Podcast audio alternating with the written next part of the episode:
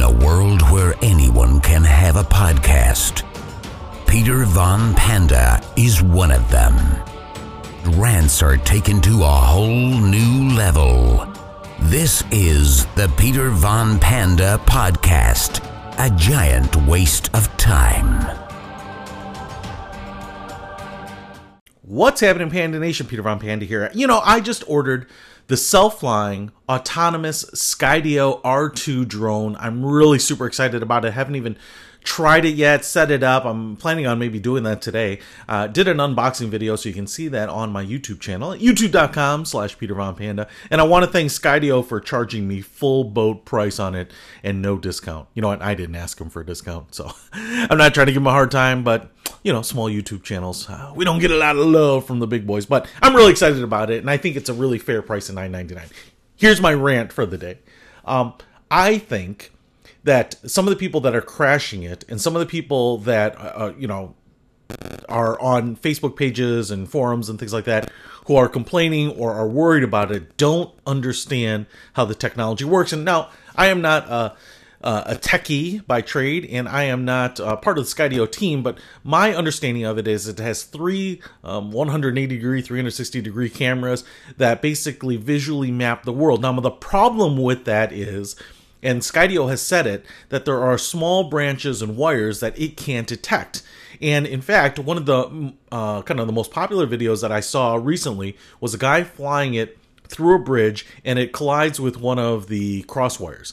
And the, the reason that it doesn't detect that to me is that you can't visually detect it either. In fact, at the moment the Skydio kind of barrels into the wire and gets destroyed, I'm not sure that I saw the wire in the video. So he has kind of running footage and um, and then it says on the screen like you know connection lost or something like that. And i didn't see the wire and obviously it, it, hit one. And the problem with it is because that wire is horizontal with all the slats and trusses and the bridge and everything it just gets lost visually. And the problem with using cameras and i'm not saying that skydio has a fundamental problem with it it's just a limitation of it. When they're using cameras to map the world you know, it's not going to distinguish anything really that your eye can't for the most part, especially in low light conditions. And I would say the sky was either at dusk or dawn, I'm not sure, but it was lower light conditions. But the problem is if you mask something kind of visually on something, I won't be able to detect it as a human, and the camera wouldn't be able to detect it either. Now, theoretically, there's some stereoscopic view potential when you have multiple cameras, but it's not like they're using LiDAR or radar. It's just mapping the world visually. It's kind of like the Tesla uh, self-driving features. I think they only use cameras, and that's actually one of the drawbacks and kind of uh, limitations of the whole system is that you know it, I, I, think in one case the one of the teslas collided into a semi or something like that and part of the problem was the sun was directly in front of it and it was kind of blinding the camera. Well you would be blinded too visually. And so to me the camera is better than human because it can see more of uh, an area. It can monitor more things at once, but it doesn't see anything that the human eye doesn't see either, particularly, right? And that just means that it's maybe better because of the monitoring and the software, but it doesn't have any more capability. Now, other self driving cars have something called LiDAR, which I think is um, kind of spinning a laser and broadcasting a laser on everything and kind of visually and um, I, I, guess more technically actually mapping terrain, getting distances and uh, kind of putting little points of light on things and then mapping that as opposed to just kind of looking around. And so it doesn't fall for optical illusions. If I, is it's my understanding in, in a LiDAR situation, if I took and mapped like the terrain with camouflage, the LiDAR would still map the terrain correctly. Whereas with a camera or the human eye, you might not be able to see those curves and, you know, see the ravines and cracks and crevices and all that kind of stuff.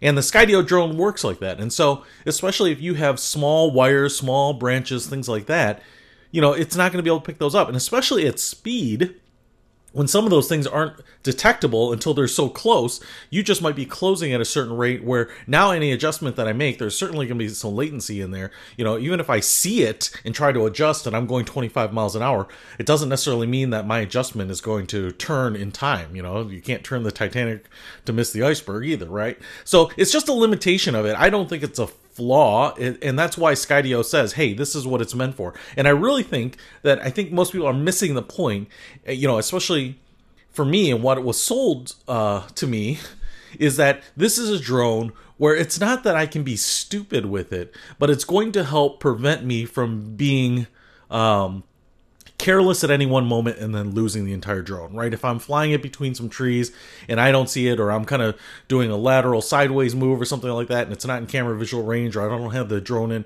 visual range, that type of thing, it'll be like, hey, you, you don't see this tree. I've seen a lot of drone videos where it's a Mavic or something and it's backing up, or it's kind of moving a little sideways, or it's kind of doing a pan or a, a droney or a spin around move, and it doesn't see something, and the drone just falls out of the sky, and you don't even see on camera what it is. Uh, and that's because it didn't see it either. Now, even some of the DJIs and the Mavics, I think, have some optical obstacle avoidance in them, which is pretty nice. But the Skydio takes it to a whole new level and, like I said, tracks you and can follow you and will navigate around trees. But it's not meant to do some like really small, uh, delicate surgical maneuvers through very fine obstacles. And that's, I guess, my point is that I think the Skydio is awesome. It's absolutely doing, as far as I can tell in in most videos, exactly what it has been advertised to do. And for some reason, I feel like right now, people that are seeing it are uh, projecting what they would hope or want it to do, which I just don't think is practical. So I think right now the expectation is wrong, although I don't blame Skydio for it. I think they've been very clear about what their warranty covers, what you can do. And in fact, even there are some warnings in the app that say, hey, low light conditions.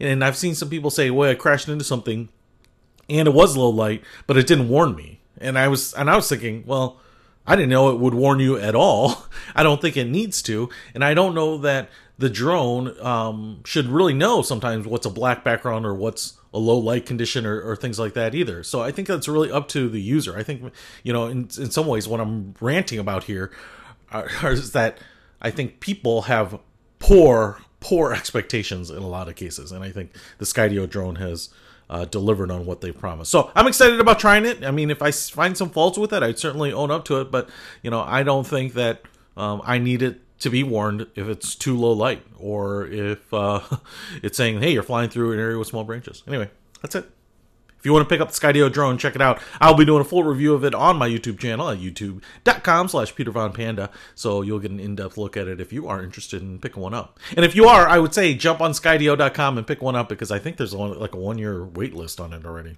Crazy. Peter Von Panda, out. This is the Peter Von Panda podcast. A giant waste of time.